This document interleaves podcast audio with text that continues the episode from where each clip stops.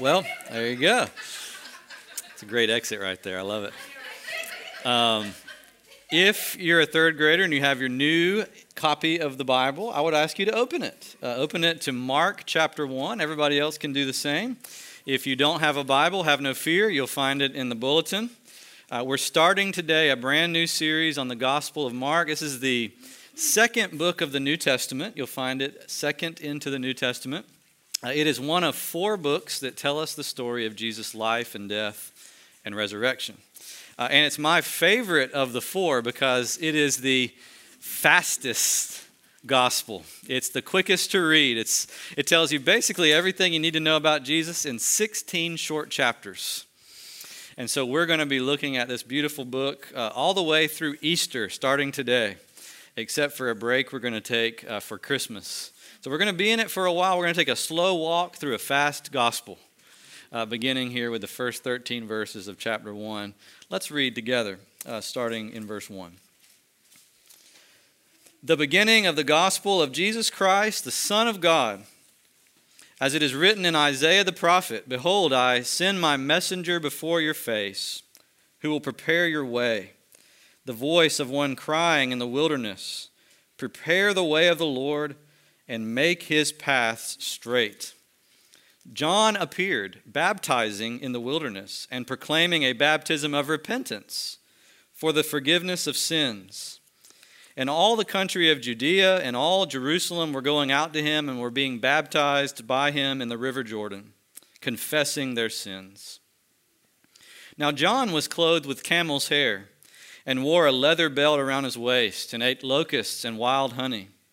And he preached, saying, After me comes he who is mightier than I, the strap of whose sandals I am not worthy to stoop down and untie.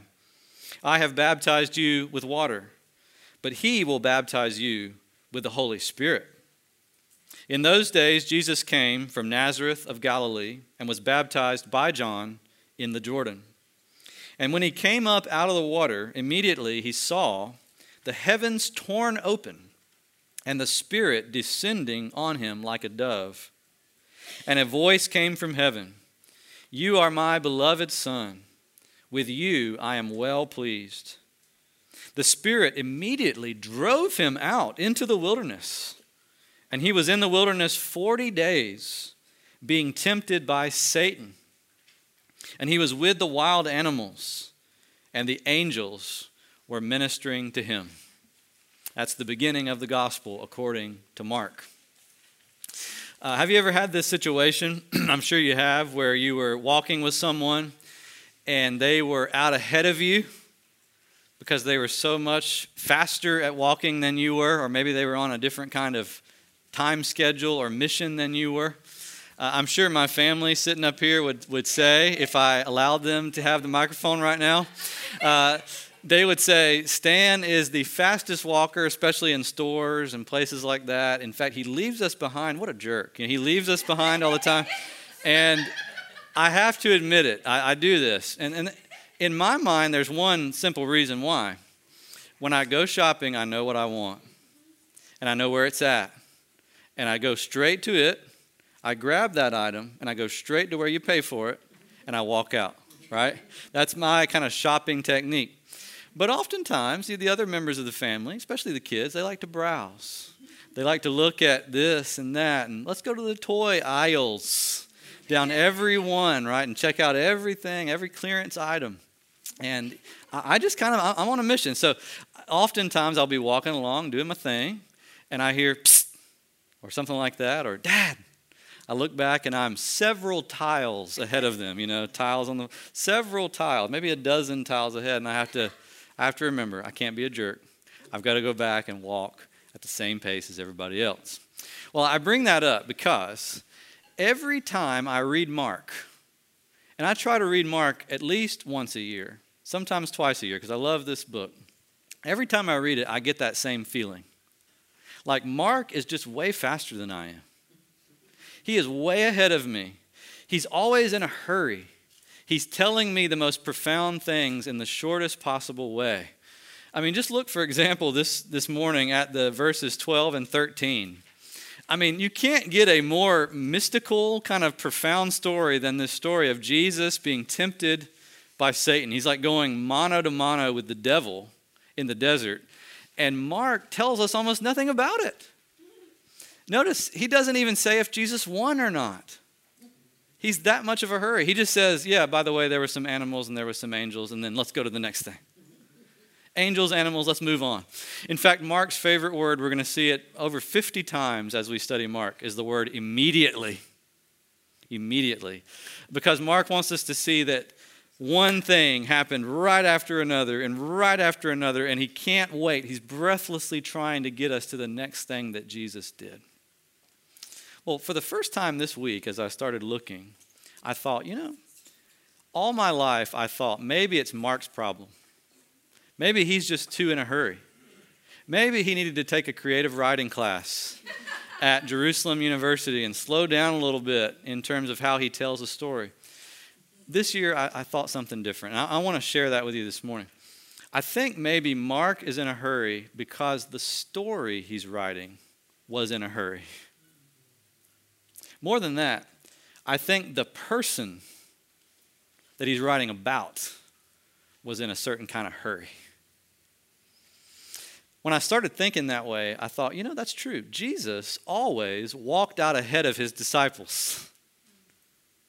We're, going to read that a few times in Mark where the disciples are walking to, a place and it says Jesus was out ahead of them. It's almost like Jesus was more eager to get to the next thing he had to do for people than they were eager to go there with him. There's beauty in that, there's wonder in that. But there's also a reminder to us in that that following Jesus, keeping up with Jesus, is not easy. He's quick, uh, he's a man on a mission. And the mission of Jesus stops for no man, stops for no woman. If you want to be with Jesus and follow Jesus, which is what Mark's all about, how to follow Jesus, you're going to have to learn how to keep up with him. Uh, sometimes we imagine that following Jesus is easy. We think if, if I come to Jesus, I know what's going to happen. My whole life is going to click together and it's all going to be so good and so easy. After all, what could be easier than getting spiritual? What could be easier than getting a little religion? Sometimes it seems that way to us, but it doesn't take very long to read about Jesus to realize following that man, whether you call it religious or spiritual or whatever you call it, following that man is anything but easy. This man's a man born to suffer. He's a man born to get to a place in a hurry, and he's going there. And if you and I want to go with him, buckle up. So if you look at your bulletin this morning, let's see how it starts, okay? That's, that's what this whole passage is about. How does following Jesus begin? Three things today. Look at your bulletin. First of all, what do we need to do to prepare to follow Jesus? We see that in verses 1 to 8. And then, uh, second of all, we see in verses 9 to 11, why is it that Jesus alone can prepare us to follow him? Why can only he help us? And then, thirdly, in verses 12 to 13, what does Jesus do or how does he prepare us to follow him? All right, so first of all, what must we do to follow Jesus? And you see that in verses 1 to 18 in the ministry of John the Baptist. John the Baptist was a voice crying in the desert to prepare the way for Jesus. He was getting people ready to follow Jesus. And the two words that John used the most about getting ready to follow Jesus were repentance and forgiveness. Repentance and forgiveness. You can see those words uh, a couple times. First of all, there in verse 4, John proclaimed a baptism of repentance for the forgiveness of sins. Uh, and then you can see it again there in verse 5. They came out and were baptized by him, confessing their sins. Uh, he even mentions in verse 7 how he baptizes with water, but Jesus, who is mightier than him, will come after him, meaning John was preparing the way for Jesus to come into the lives of the people. So that if you listen to John, you would be ready to greet Jesus coming into your life. Well, what does it mean to listen to John? It means to repent and to receive the forgiveness of God.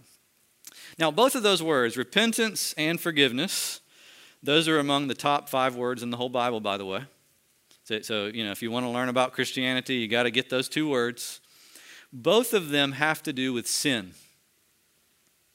Repentance means turning from sin to God, turning around from sin towards God. Uh, spitting out of your mouth, like we said last week, all the ways that you've rebelled against God, and opening your life up to His work as He moves into your life in grace. That's repentance.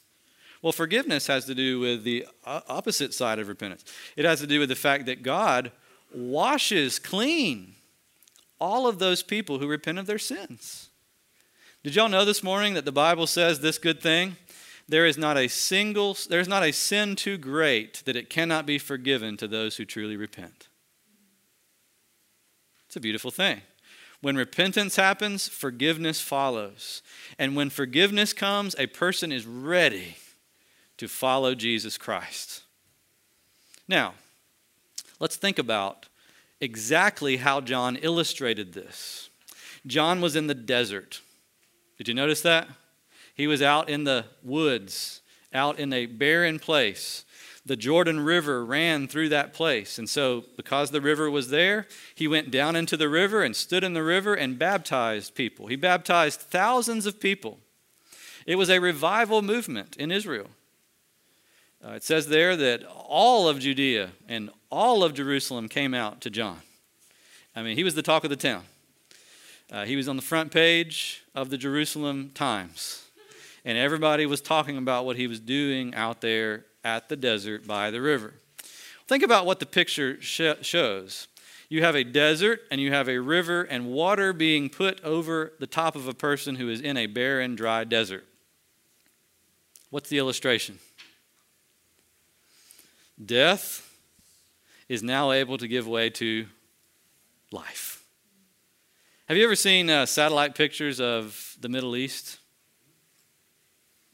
Google Maps, Apple Maps. What does it look like in the Middle East? What color is it from the sky? Tan, brown, dead. And then you'll see like a city here and there, like Dubai. And you'll zoom into Dubai, and in the middle of all that brown, there is all of a sudden green. The, the, actually, the brightest of green, if you look at Dubai. Uh, I like maps, and I look at maps often, and Dubai is bright green. Why? Because they pumped water from somewhere else, because the desert doesn't have much. They pump water in and irrigate desert land, and it becomes green again. John is applying water to people in a desert place to show that in our sin, our lives become desert like, they become barren. And the only solution is that God would pour out the water from heaven, the water of His Spirit, to make us new again. And that's what happens, that that's what has to happen in our lives if we're going to repent, if we're going to be forgiven, and if we're going to be prepared to follow Jesus on this very fast journey that he's on through life from here to heaven. New life has to come down from heaven, from God. This is the reason why, by the way, if you look at there again at verse uh, 2, look down at verse 2. This is the why he quotes Isaiah. Because it's Isaiah in chapter 40 who says, God, I know, I see the vision. Israel is going to go back to the desert. Israel had come from the desert when they were delivered out of Egypt. They went into the promised land, but now they're going to go back to the desert because they've sinned against God.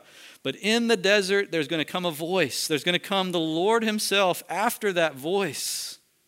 And when the Lord comes, the desert itself is going to become a garden.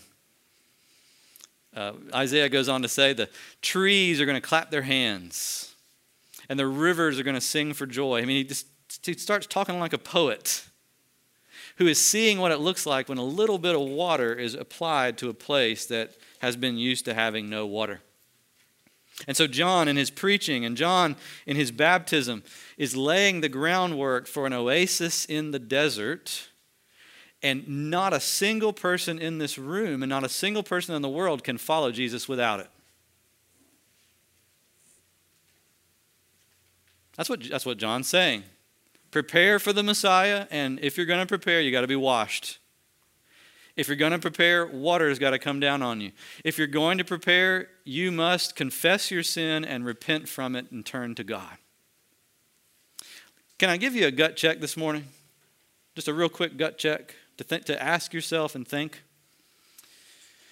Do you think of your life as a garden that you only need God to come in and pull a few weeds in? Or to plant a few ornamentals? Or to spruce up a little bit so that you can make the cover of Home and Garden magazine? Or do you see your life as a barren, lifeless, dry, brown, tan desert that only radical life change, water from above, repentance from below, that only those things can bring? This is an incredibly important gut check to ask yourself. Whether you consider yourself a Christian already, or whether you're not sure if you're a Christian, or eh, whether you know you're not a Christian. This is an, a very vital question for you to be asking yourself. If you think you're a garden that just needs a little weeding, Jesus, you're going to have no time for Jesus. You're going to have zero time for him. You say, Well, I have plenty of time for Jesus. He's a great man, he's a great teacher. Yeah, that's only because you haven't read what he said, right? Because as soon as you start reading what he says, you realize he's not just merely a good teacher. Because a good teacher doesn't say things like, I am God. Worship me. A good teacher doesn't say that. A good teacher who's just a man doesn't say, Hey, I am the way, truth, and the life. No one can come to God except they come through me. Like if I said that to y'all this morning, I hope that y'all would have the sense to cast me out of this place, right? It is not a good thing for a man to make that claim. And yet Jesus made that claim and he backed that claim up because he's so much more than just a good teacher. He is the one who comes to take deserts and turn them into gardens. He's the creator God. He's the one that in the beginning, when it was all without form and void, hovered over the face of the waters and said, Let there be light. He's the one who took the sea and the dry land and separated them. He's the one that filled the sea with creatures innumerable and the one who filled the sky with all kinds of birds and insects. And he's the one who put upon the land all the different animals, including us. He did all that by the word of his power. And what you and I need before we ever follow Jesus is for him to reach out his mighty hand and do the same thing to our barren, dry heart. And so John the Baptist says, Repent. John the Baptist says, You must be forgiven. John the Baptist wants to get you wet get you washed. Because in order to even start out with Jesus, you have to admit, I am nothing in myself. I need everything from Jesus Christ. Amen? It's a, it's a, it's a wonderful thing to remind yourself of constantly. Because sometimes we slip into this habit of thinking that the Christian life is really just about me sort of meeting Jesus halfway or me doing all the work and Jesus comes and blesses it or me making all the decisions and Jesus rubber stamps it. And all of that needs to be hit with a rude awakening. And so let's look now at the second point, which is not only that we need to repent before we follow Jesus, but it's only Jesus that can even help you repent. He, he's the only one that's qualified to help you repent. Repentance means turning away from sin towards God. Now, think about this. And I'm getting this from my favorite writer, C.S. Lewis. I haven't quoted him in a few weeks, so I'm due. C.S. Lewis said, Here's the thing about repentance only bad men need to repent, but bad men can't repent. Only a good man could repent, but a good man doesn't need to repent. What a dilemma. Isn't that a dilemma? um, that is a tremendous pickle, we might say, to be in. The moment I need repentance, and oh, I believe I need repentance deeply. I need it. I'm a sinner. I need to repent. And yet, because I'm a sinner, it keeps me from being able to repent, at least repent fully. Because my heart is always halfway held back from God. It's always got these mixed motives in it, impure in my thoughts and ways. I can't offer to God perfect repentance. In fact, the only one who ever could was Jesus, and Jesus was the only one who didn't have to repent. So, we can pray it out this morning. There's no hope for any of us. Let's pray it out. No. Because Jesus, it says, look at verse 9, came from Nazareth of Galilee and was baptized by John in the Jordan. And when he was baptized, heaven was torn open. All right, let me ask you some questions. Kids, answer. You can answer out loud, okay? What did John's baptism mean? I just said it. Starts with an R, ends with a pent. Repent, yes, that's right. It meant repent. I just said Jesus was the only person in all of world history who didn't need to repent. Why did Jesus go all the way out to John and have John baptize him as if he needed to repent when Jesus was literally the only one who didn't need to?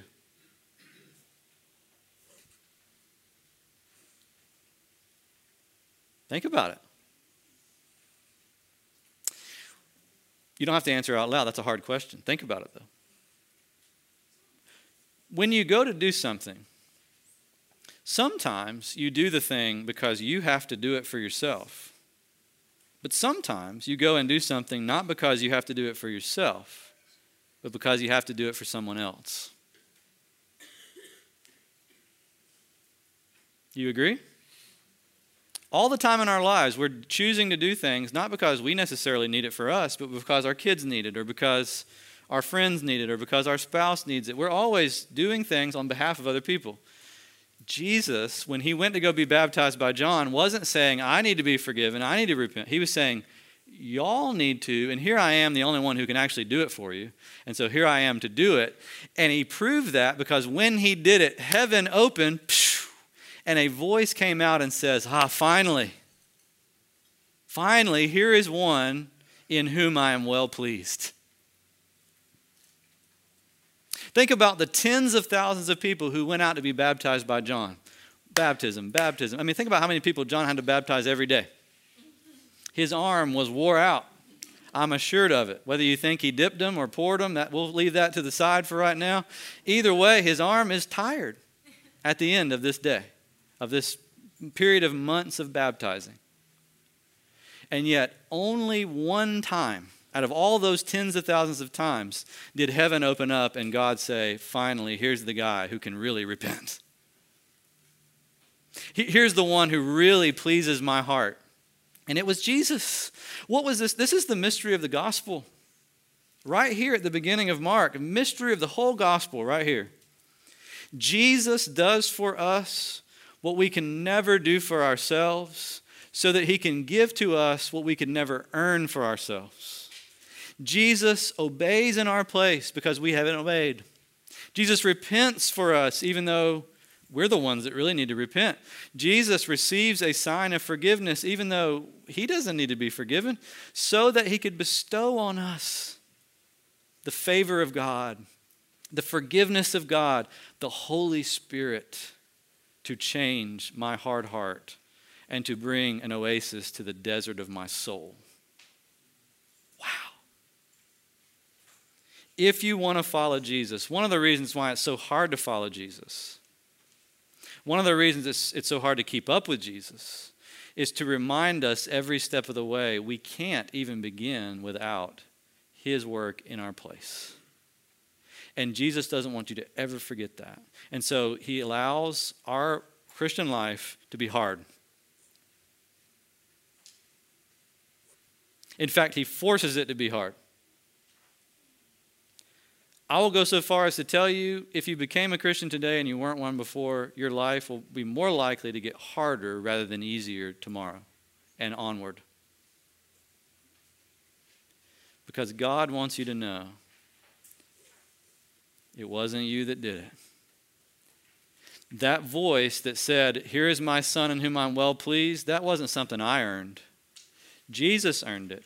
And now, when we're baptized into Christ's name, it means not only that we've repented and been forgiven, but what it means more than anything is that the blessings of God are now by faith being bestowed upon people. So that the word that came to Jesus now comes to me. If you can believe it this morning, God says over your life, Christian, the same thing he says over Jesus' life at the Jordan River. Behold, my beloved child in whom I am well pleased. But until you think, before you start thinking, oh man, what a special person I am.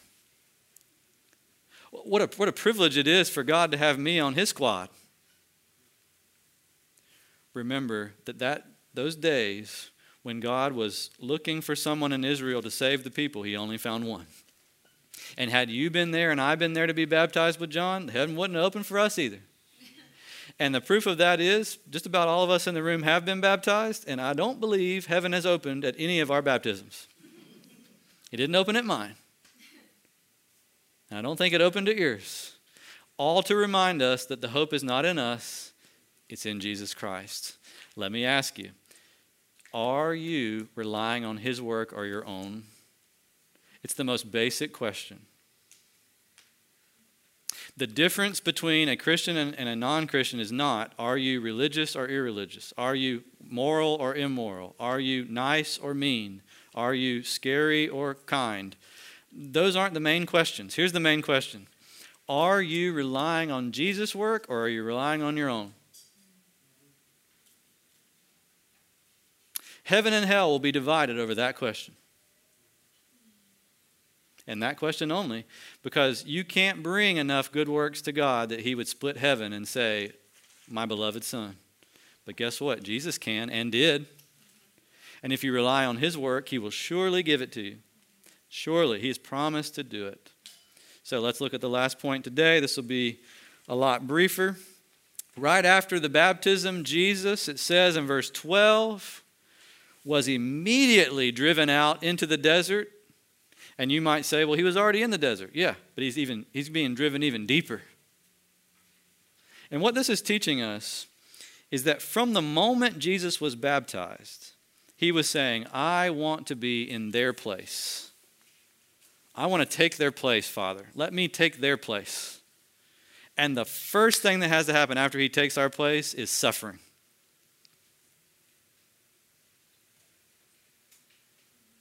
And so it says the Spirit, literally, the word for um, drove there is the word for cast out. The Spirit cast out Jesus deeper into the wilderness where he was alone, no other human around him. Yeah, he had angels. That's a great thing. I'd love to hang out with angels, as I'm sure you would. But I don't really like the other company. Uh, Satan, who is attacking him nonstop for 40 days, and wild animals. I don't like that either. And I'm sure Jesus didn't particularly enjoy that experience of being out in the wild, exposed to everything by himself, facing off with Satan's temptations, one after the other for 40 days. And yet, what God is telling us here is you and I are expensive to love. When he takes us on and says, I will, I will repent for you, I, I will come in your place and obey for you, Jesus knew what he was doing. He knew he was taking on a very high cost. And from the very moment that the word go came, he was willing to die. Mark is in a hurry from this point on, and so is Jesus. And you know where he's in a hurry to do? He's in a hurry to get to Jerusalem. Where he will lay his life down and be nailed to a cross in our place. He is almost eager to suffer because to him it is the cost of loving us. Just the way, I mean, parents, would you say it's expensive to love your kids? Yeah, it can be. Sometimes it's easy, sometimes it's expensive. But we love them. We love them with all our hearts. In fact, sometimes, even though it's expensive to love them, we don't even notice the expense because that's how much we love them. Well, Jesus, from the moment he started his life and the moment he started his ministry, he started paying the debt that we owed. And that period of time, those 33 years that he lived in suffering, including the last three where he really suffered. I'm sure at times seemed to him to be only a day because of how much he loved us and wanted to rescue sinners like us. Maybe that's why Mark tells the whole story of Jesus as if it happened in a week. immediately, immediately, immediately, immediately, immediately. Maybe he got the sense that this Jesus, he's in a hurry. It's like he actually wants to go to the cross. Weird. And yet glorious. Weird and yet glorious. Because it was there that he took his wedding vow to us. It was there that he adopted us as his children. It was there that he gave everything he had to die for us. But listen, listen. One writer says it this way We tasted the apple, and so Jesus had to taste the vinegar and the gall. We sinned in every faculty of our being, and so he had to bleed in every vein of his. That's a good way to put it. Good way to put it. And it's something that you and I need to remember every day.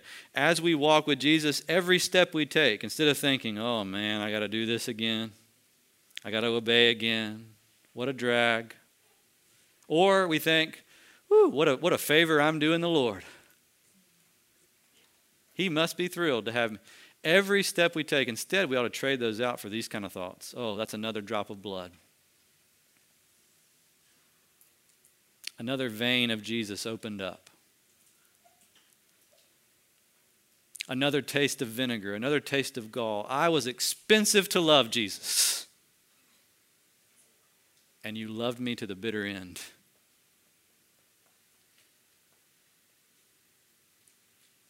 The message of repentance, the message of forgiveness is not an easy message. It's a little bit bitter to the taste if we're honest. I mean, this is one of the reasons why Jesus says, Hey, I'm a, I'm a, I'm a Christ of the cross, and so if you're going to follow me, you got to take up your cross too. Uh, you got to deny yourself because I denied myself for you. And he's just telling us, like, to remember the true gospel.